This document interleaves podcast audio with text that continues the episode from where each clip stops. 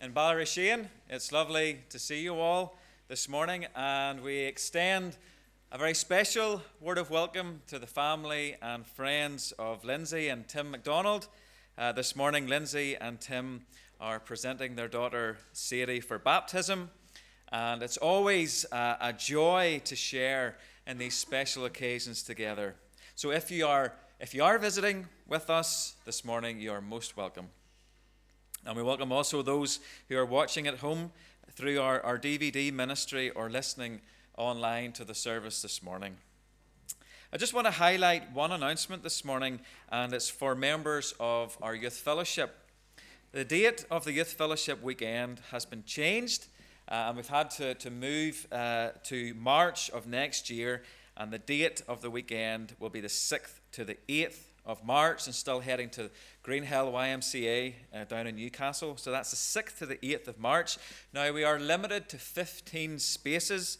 And if you would like to come along for the, the Youth Fellowship weekend, then please forward a deposit of twenty pounds on or before Sunday, the tenth of November. And uh, just to keep you right, that announcement is in the bulletin there um, this morning. We've come this morning to worship God. And worship is, is not merely singing and praying, but it is also resting. God created seven days. For six of those days, we are to labor. But on the seventh day, God gave the specific command that we rest, and that we rest in Him.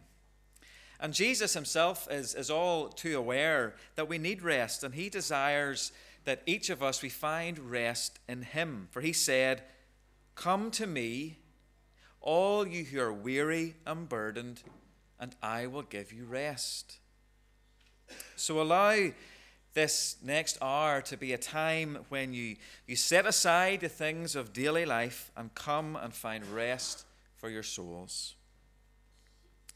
And this morning, and, and on behalf of our, our church family, we extend our Christian sympathies to Diana and Norman McClelland on the death of Diana's brother Jack.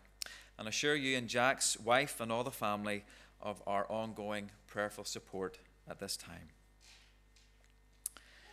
We worship God as we stand to sing, "Praise My Soul, the King of Heaven."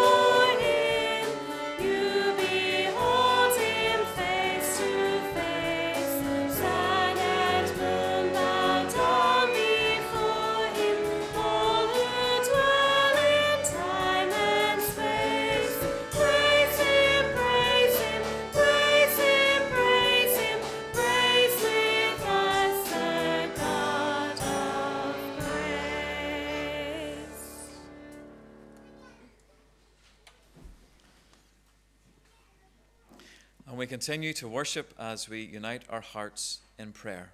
Let us pray. Our Heavenly Father, we bow in your presence this morning. Lord, humbly acknowledging you as King of all kings, we bow before a loving King, a King who has given his life as a ransom for his chosen people. But we bow not only before you as our King, but also as our Savior. For you alone are the one who has come to save us from our sins. And Lord Jesus, we pray that you would help us to, to see our need of you this morning. Help us to see that we all need a Savior, for we have sinned against you. Help us to see that, that you came and lived and died for our sins, dying in our place. That you died for our sins. That you died as a sacrifice for our sins. And that by trusting in your death, we receive forgiveness and the promise of eternal life. And Lord, we know that it is only, only by your Spirit that these things can be revealed to us. It is only by your Spirit that, that we are convicted of sin and, and come to see our need of the Savior. So I ask, Holy Spirit, that you would, you would come, that you would open our eyes and reveal to us our need of Jesus this morning.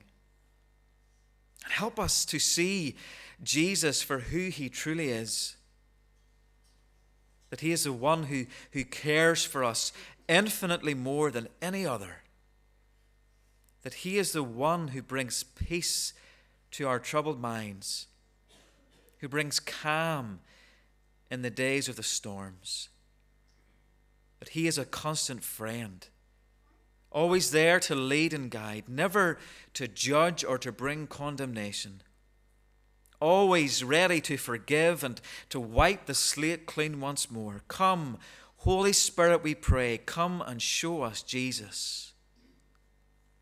And in showing us him, help us to see once more that our hope is in him, that he has given us promises that, that cannot be broken, the promise never to leave us nor forsake us, the promise that, that he is with us even to the very end of the age, the promise that when we have accepted him as Lord of our lives, that we are his and that he is ours, and, and, and, and no one can snatch us out of his hands. Help us, Father, to see and to know these things this day. Speak to us through your word. Bless us with the words of the hymns that we sing. Fill our hearts with, with joy and gladness once more, so that, Lord, we would have a, a song to sing and a story to tell which lifts high the name of Jesus. Lord, hear our prayers, for we pray in and through that name, the name of Christ our Savior. Amen. Lord. We stand again and worship God, unite our hearts and voices as we sing hymn number four hundred eight, In Christ Alone My Hope Is Found.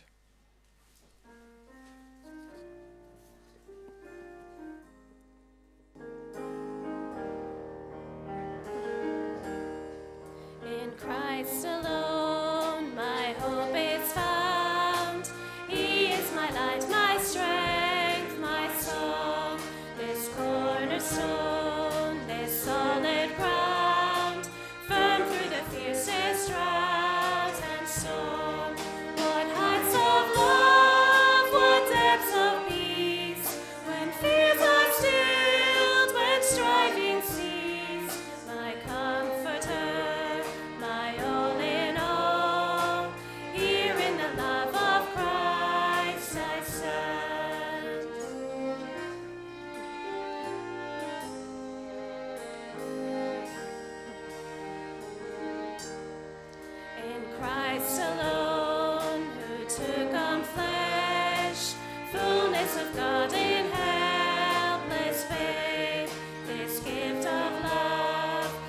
Righteousness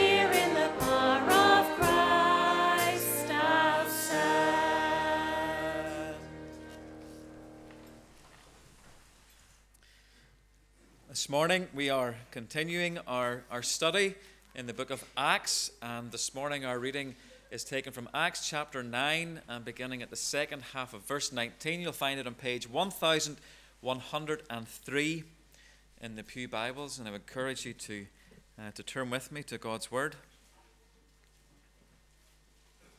You remember how on the last occasion we, we looked at the, the conversion of Saul, and how Saul went from being someone who was, was trying to persecute the church.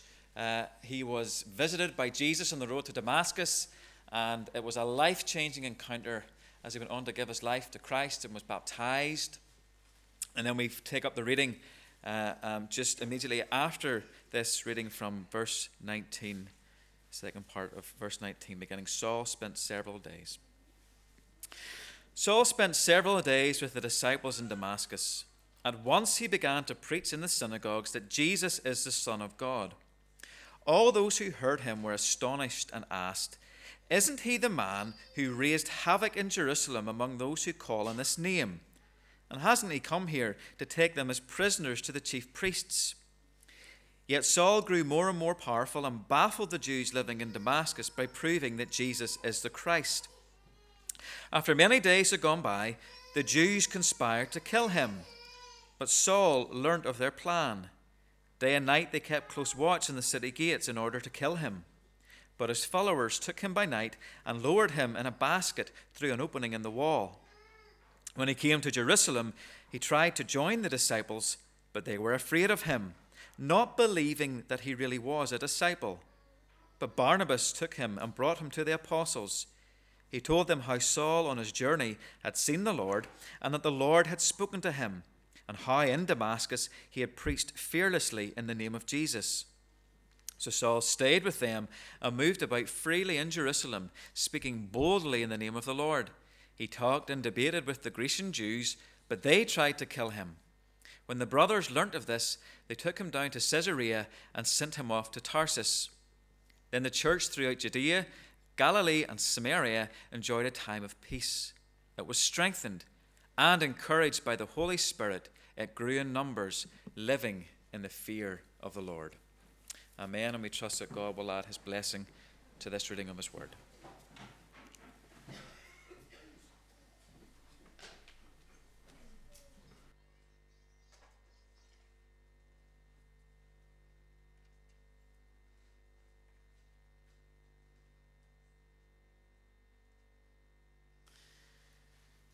The Bible teaches that baptism, and we're coming shortly to uh, to baptize uh, little Sadie. The Bible teaches that baptism is God's sign of salvation.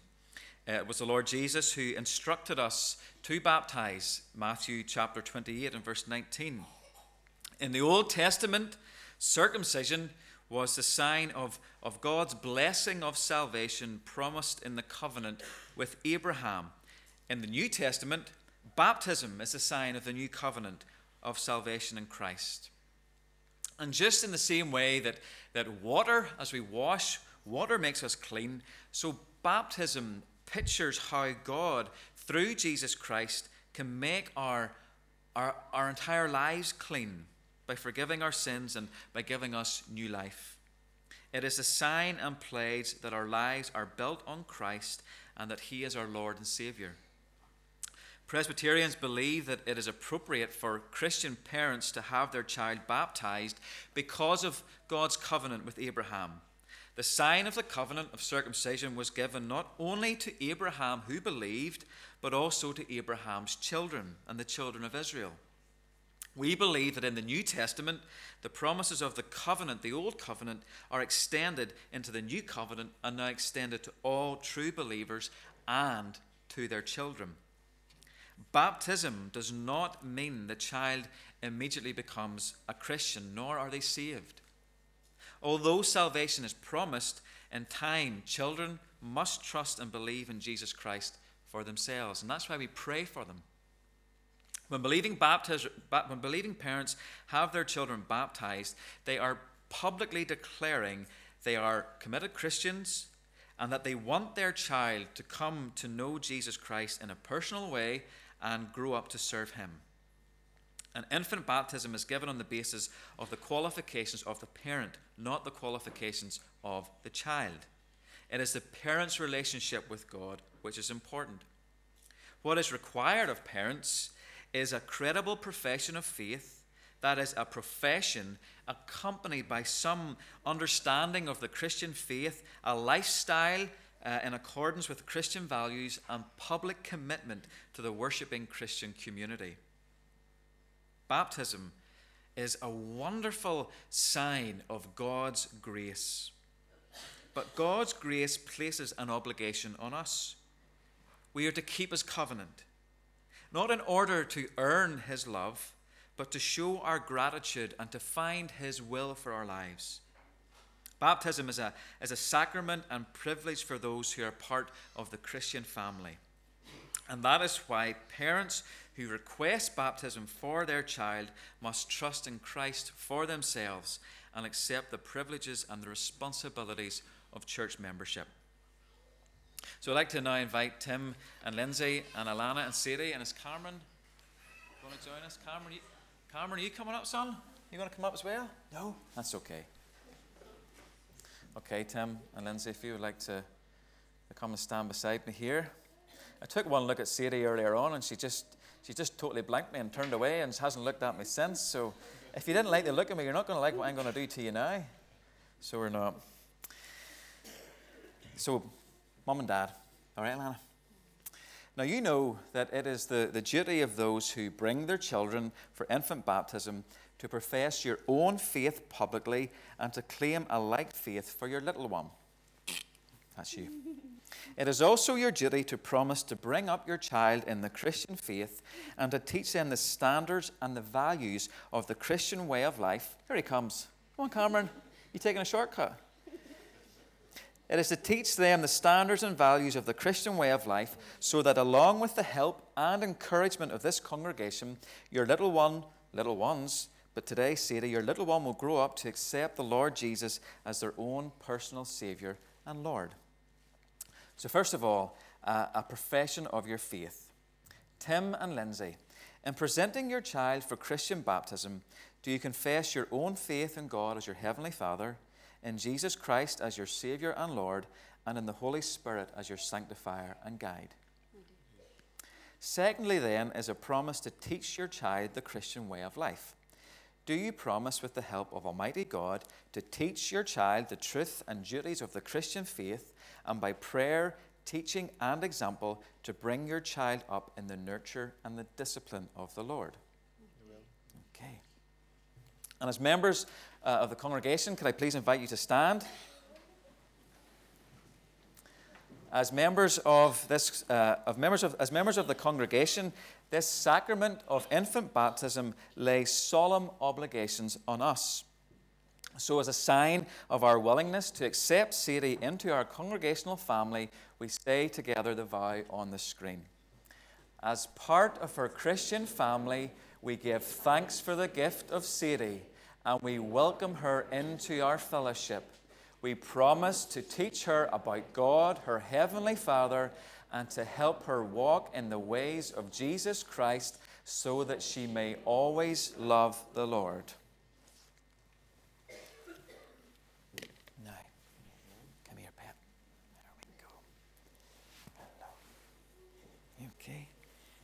You want to sit up, do you? You want to see what's happening. Is that what it is? What's in there? Okay, you see what's happening. This happened to you one day as well, but you don't remember. Sadie, Nora, Ann MacDonald, I baptize you in the name of the Father, and of the Son, and of the Holy Spirit.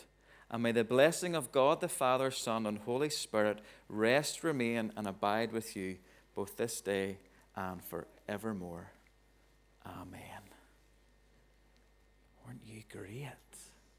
Now we're going to stay here because we're going to sing. Okay, we're going to sing that the words of that lovely blessing, uh, the words of the Aaronic blessing. The Lord bless you and keep you. Well done. I'll keep her. Okay. I'm keeping her.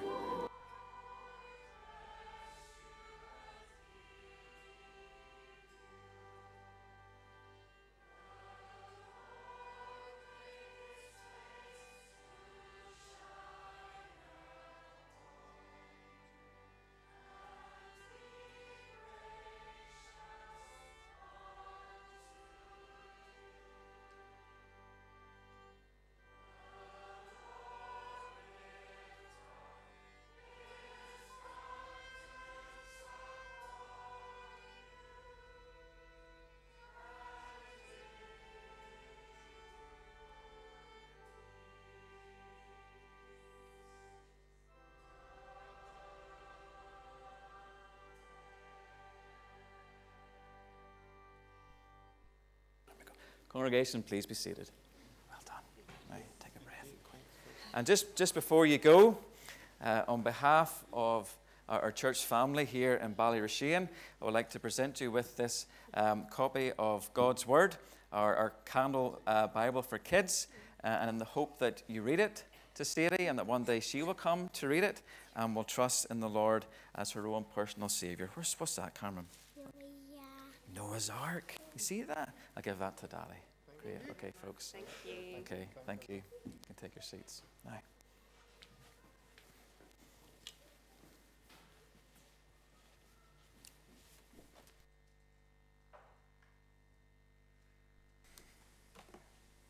Now, just before the, the children uh, leave for Sunday School and Little Fishes, we're going to stand and sing our hymn, hymn number three seventy-five, Our Children, Lord, in Faith and Prayer.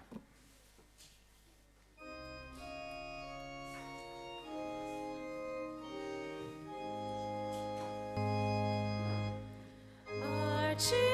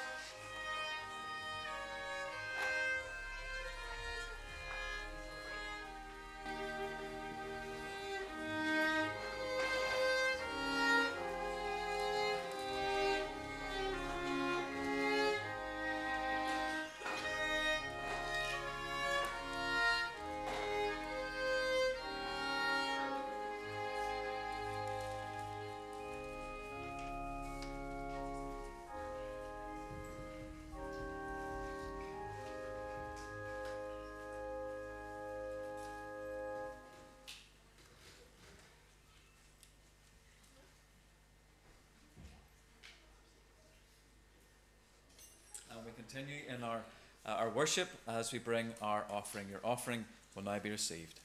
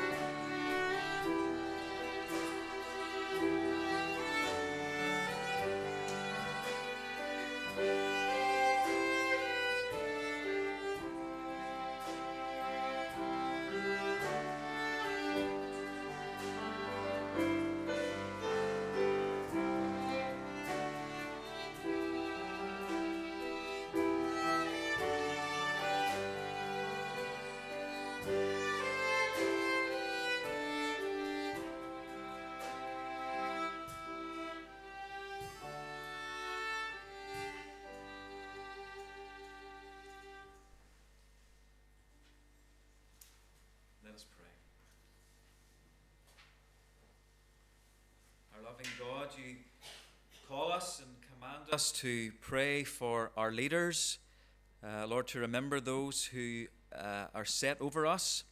Uh, so now we pray for, for all those, Lord, in positions of authority. We pray for those in Parliament, both in government and in opposition. Lord, in all their, their decisions at this time, this crucial time, Father, give them a, a proper sense of the responsibility which has been entrusted to them, and grant that they may work, Lord, not for themselves, but for the good of all. Lord, we pray for our Queen and the royal family. Lord, help them to cope with the constant glare of publicity and, and media interest, for they are only human like the rest of us. We pray that you would help them to use their positions wisely, offering inspiration and encouragement to the nation at this time.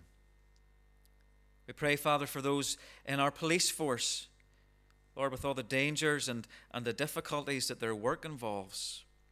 Lord, give them integrity and courage and patience and resolve, and, and Father, grant them your strength and protection. Lord, we pray for head teachers, for teaching staff, for lecturers and, and all those involved in, in education, Lord, those who are entrusted with, with shaping the lives of, of young people and our young people. Lord, give them insight and, and understanding. Lord, give them the ability to communicate their knowledge in a, in a way that enthuses their students. Father, we pray for our church leaders. We pray for ministers, for our neighboring congregations. We pray for ministers, for elders, for deacons, for deaconesses, for all those entrusted with positions of, of oversight, and, and those who are called to teach the faith through word and deed. Lord, grant them vision and, and discernment, a, a living knowledge of your presence, and a, Lord, a daily sense of your guidance. Living God, we thank you for those, all those who are willing to take on the often heavy burden of responsibility. And Lord, we pray that you would support them in their work, and Lord, help them to, to fulfill their, their calling faithfully, recognizing that the day will come when they and we have to answer, Lord, to a, a higher authority, and when you will pronounce your verdict on all. And gracious God, you have taught us, you have taught us and shown us that it is in giving that we receive, that in denying ourselves that we discover true riches. So now we bring these gifts, seeking, Lord, no reward except to know you better and to serve you more faithfully. For in that, and you've shown us, for in that is, is fullness of life. Lord, hear our prayers. For we pray in Christ's name.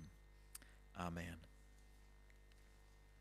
We're going to stand again and sing hymn number four oh two. Here is love, vast as the ocean, loving kindness as the flood. And of course, that love is the love of God, which has been demonstrated through Christ's death on the cross. Let us stand to sing.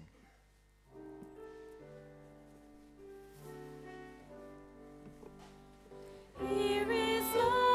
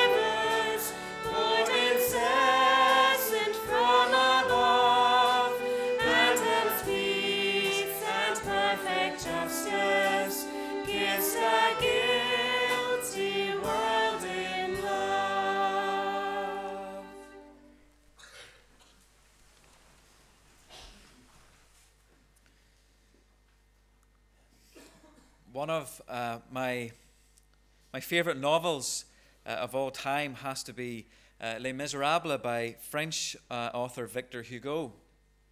And the story in Les, Les Misérables begins in, in eighteen fifteen and finishes in June of eighteen thirty-two during the rebellion in Paris. And it is a book uh, which is, is really quite quite hard to define. It's got history, uh, philosophy, it's got love, hate, war, and peace, and all uh, uh, um, all of these things mixed in together. But weaving its way through these themes is the story of the two two of the main characters, Jean Valjean and Police Inspector Javert. Jean Valjean, uh, as seen on the, on the right, uh, who has been imprisoned for, for simply stealing a loaf of bread, has served his sentence and has been released, but very quickly breaks the condition of his parole. And Javert then sets out on a journey to capture Jean Valjean and throw him once again into prison. And so begins this, this cat and mouse chase, which carries, uh, carries on right through the near fourteen hundred pages. Jean Valjean has become a reformed man after an encounter with a, a bishop in a small French mountain village. But his change in character does not prevent Javert from his relentless pursuit. He is obsessed, mind-numbingly obsessed with capturing Jean Valjean. And without spoiling the end of the story, if, you, if indeed you ever intend reading the book, Javert comes to his senses and Valjean is, is allowed to live out his days. And it reminds me of, a, of another character who was obsessed with capturing, imprisoning, and even putting to death those who were, who were not guilty of their supposed crimes. Saul. Saul was a man whose purpose in life, his goal in life, was to destroy Christianity by systematically setting out to destroy the lives of individual Christians. But he comes to his senses. And we know from the last time that we looked at Acts that it was not in something that he did, but in everything that Jesus did. And he had this miraculous This miraculous encounter with Jesus on the road to Damascus, and it would it would quite simply throw on its head everything that Saul had ever believed about his life. He has an encounter with the living Jesus. He has an encounter with grace. And when you and I, when we are faced with both these things, they will transform us.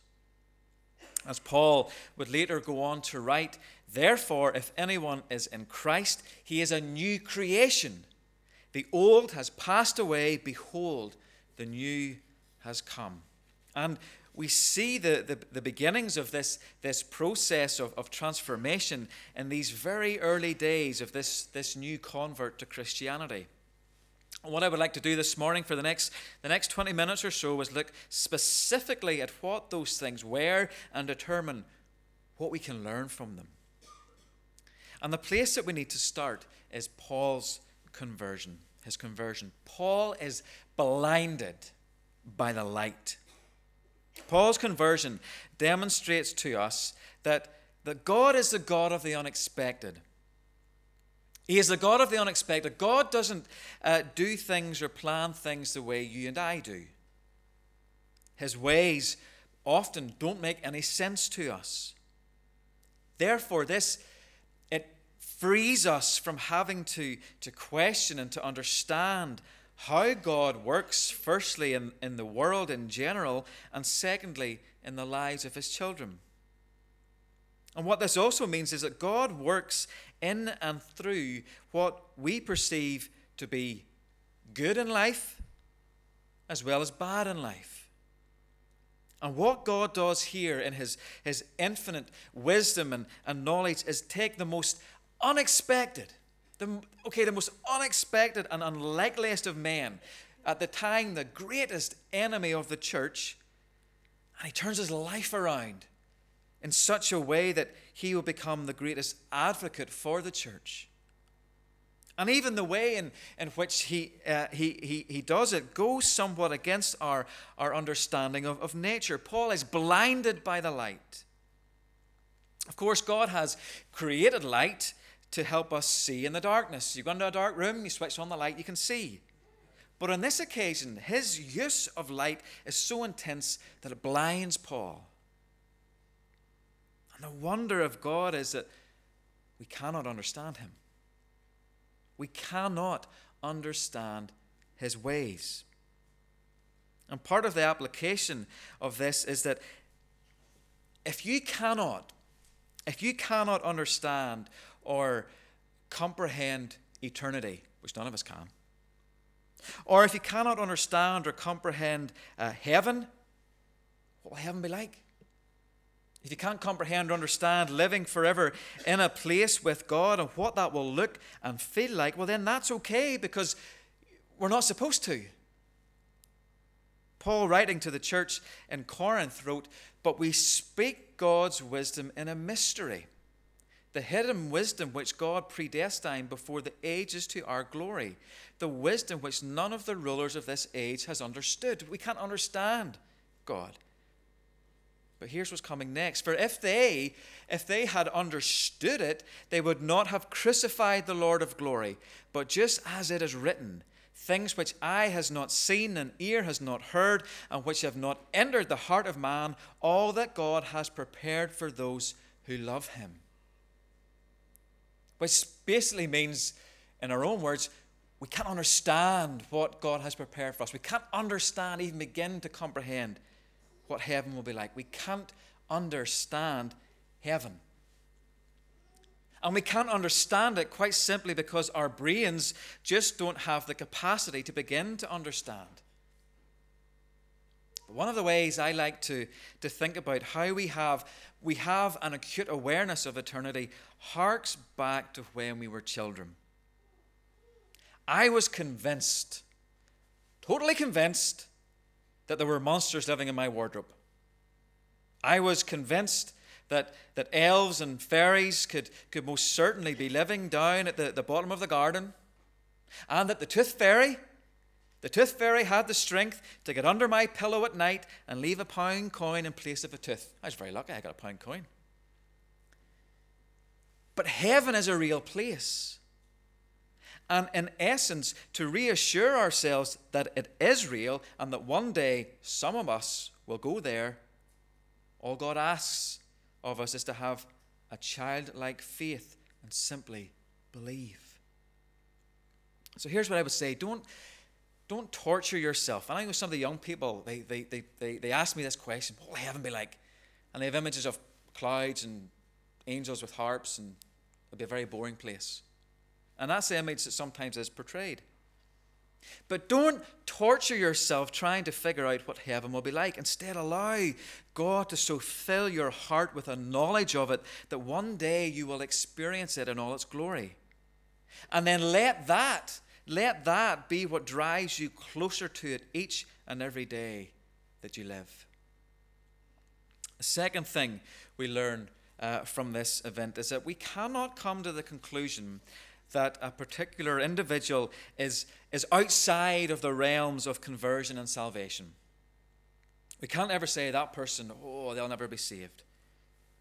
And therefore, this should lead us to, to dream and act and, and to pray for people who, like Saul was, are so far from God that the world thinks they will never come to know him. That's the first thing. The second thing is, though, is that it also highlights to us a problem.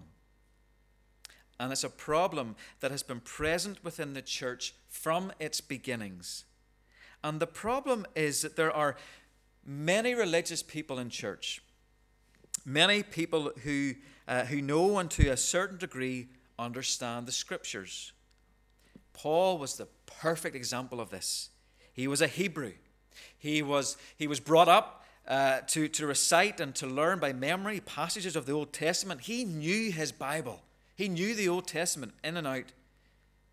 But the problem was that he didn't know. He didn't know the God of the Bible. And that is still a problem today in our churches. Many people believe that they are right with God. They come to church, they, they sing, and, and they join in prayer, and they do the same things that everybody else does.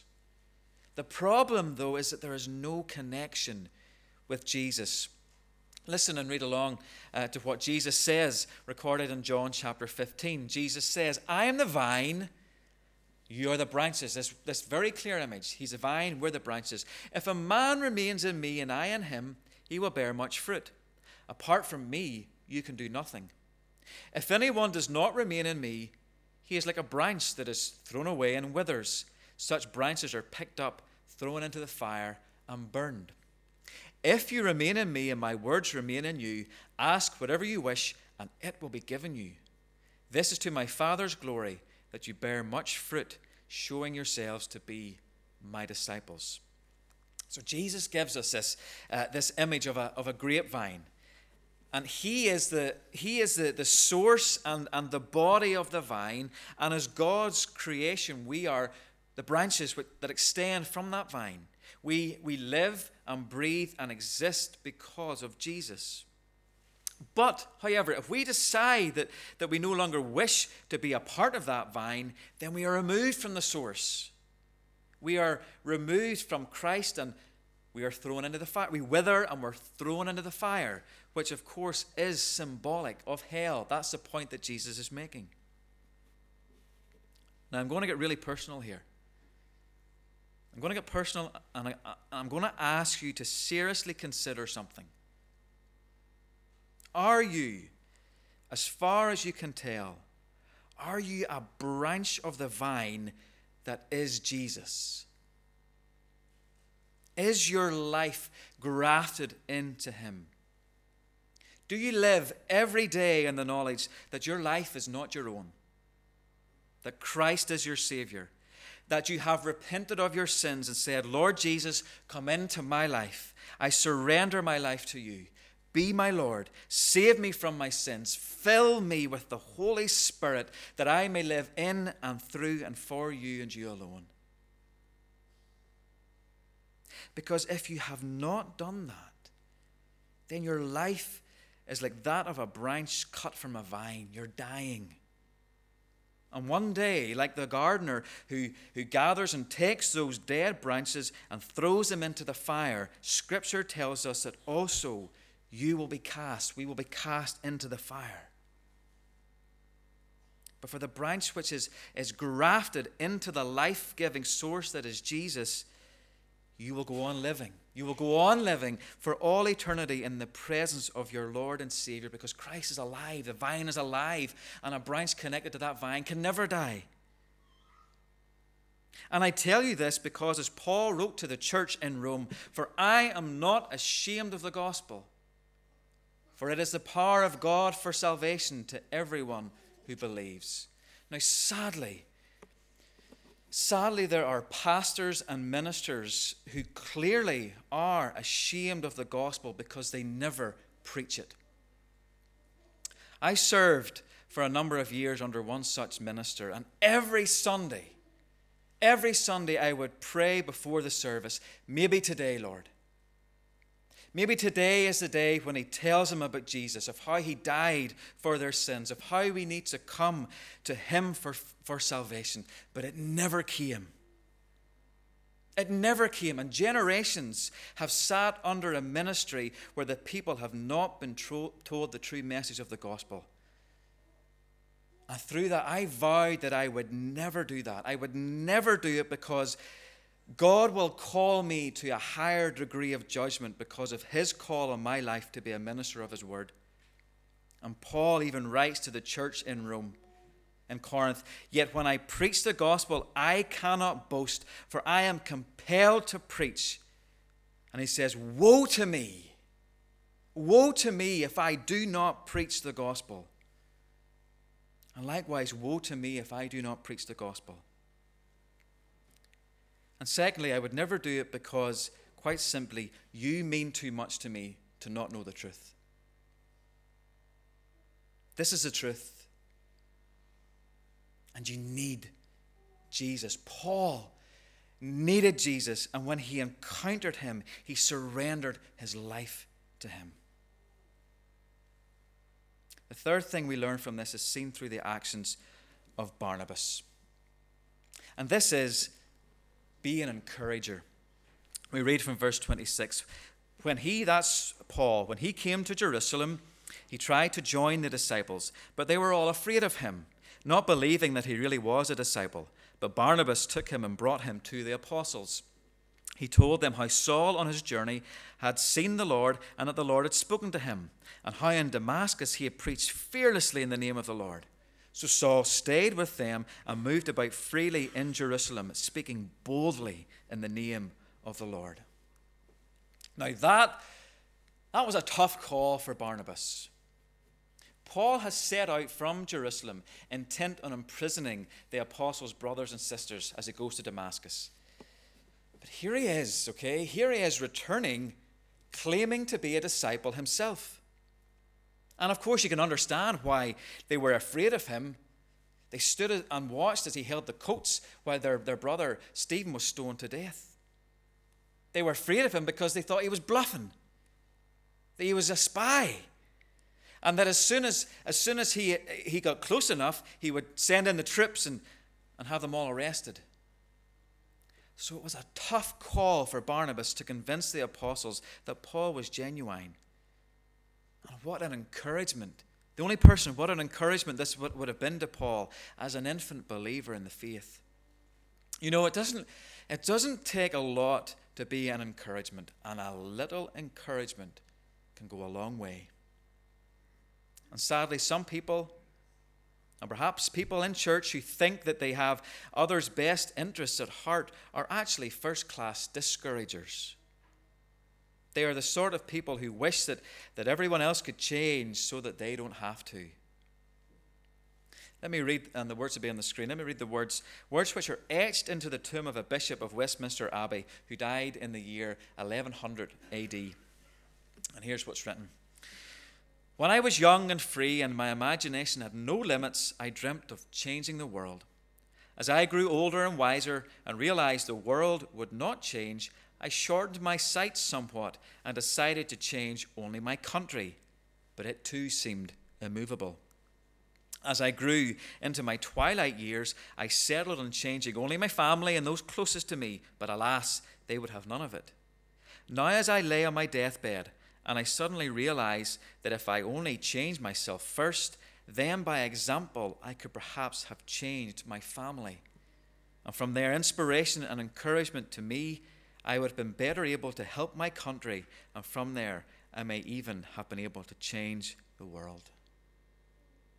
And you see, the world, the world needs encouragers. There's so much discouragement about it at the minute. But the world needs encouragers. Our church needs encouragers. Let us strive, as Barnabas was, to be a people who encourage one another, who get alongside one another, who, who build up one another in the faith. Be an encourager. The final thing this morning is seen in what Luke records in the closing verses of our text. So Saul stayed with them, that's the brothers in Jerusalem. Saul stayed with them and moved about freely in Jerusalem, speaking boldly in the name of the Lord. He talked and debated with the Grecian Jews, but they tried to kill him. When the brothers learnt of this, they took him down to Caesarea and sent him off to Tarsus. Then the church throughout Judea, Galilee, and Samaria enjoyed a time of peace. It was strengthened and encouraged by the Holy Spirit. It grew in numbers, living in the fear of the Lord. And people ask the question, how can the church, how can we, the church, how can we be relevant in the twenty-first century? Well, the answer is very simple, and it is preach the gospel. That is what we are called to do. And when we say the church, that doesn't simply mean the minister of any given church, because the church is the people. You are the church. You are the church. And if you want to make a difference in this world, if you want to be, to be used by God, if you want to see lives changed, then simply preach the gospel. Talk to people about Jesus. because a day might come when we are, are no longer at liberty as we are today to share about Jesus. That day might come. So let's take every opportunity to share about him before it's too late. So what about Jean Valjean? What was it that, that turned him from a violent, angry criminal into a grace-filled, godly example of mercy? Early on in the story of Les Miserables, after Valjean has been released from prison, he wanders the roads and, and the mountain paths. Eventually, he finds himself in a small village, helplessly laying outside the house of the local bishop. And the bishop takes him in. He feeds him a warm feed of dinner, and he provides him with a warm bed to sleep in. But during the night, Valjean steals the bishop's silver, and he makes off with it, only to be caught by the local police. Let me read what happened next. The door opened. A strange, fierce group appeared on the threshold. Three men were holding a fourth by the collar. The three men were gendarmes, police, the fourth Jean Valjean. A brigadier of gendarmes who appeared to head the group was near the door. He advanced towards the bishop, giving a military salute. "Monsieur," said he. At this word, Jean Valjean, who was sullen and seemed entirely cast down, raised his head with a stupefied air. "Monsieur," he murmured. "Then it is not the, the cure." "Silence," said a gendarme. "It is Monsieur the bishop." In the meantime, Monsieur Bienvenu had approached as quickly as his great age permitted. That's the bishop. "Ah, there you are," he said, looking towards Jean Valjean. "I am glad to see you. But I gave you the candlesticks also, which are silver like the rest, and would bring two hundred francs. Why did you not take them along with your plates?" Jean Valjean opened his eyes and looked at the bishop with an expression which no human tongue could describe. "Monsieur," said the brigadier, "then what this man said was true. We met him. He was going like a man who was running away, and we arrested him in order to see. He had this silver. And I told you," interrupted the bishop with a smile, "that it had been given him by a good old priest with whom he had passed the night. I see it all, and you brought him back here. It is all a mistake." "If that is so," said the brigadier, "we can let him go." "Certainly," replied the bishop. The gendarmes released Jean Valjean, who shrank back. Now that... That is what grace and mercy looks like. Christ doesn't only forgive us for the wrongs that we have done. Not only does he forgive us for our sins, but he gives us so much more.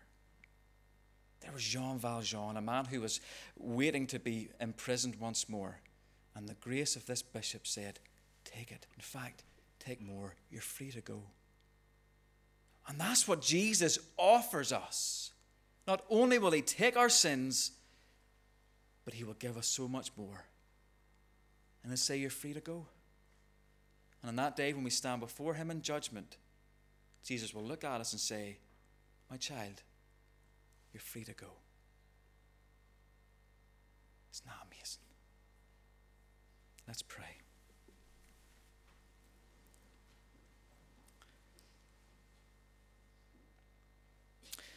Lord Jesus, you are a God of grace and mercy. And we are sinners in need of your grace. Lord, help us to see that. That only through a work of the Spirit that you will show us our need of salvation. Holy Spirit, come. Open our eyes. If we need to be blinded by the light to see you, then come. That we may in turn entrust our lives to you. Lord, you give us so much more. Not only do you forgive us our sins, but you give us eternal life. You give us a life worth living. You give us a purpose and a plan. That is a life that we've always meant to live, but how we forfeit it by desiring and choosing our sin over that life. Forgive us, Lord. And open our eyes to see you for who you truly are. And may we see our need for Jesus. May we come to you. Let our hearts be changed, renewed, and turn to you. For it is in Christ's name we pray. Amen. We stand to sing our closing hymn. Lord, I come to you, let my heart be changed, renewed.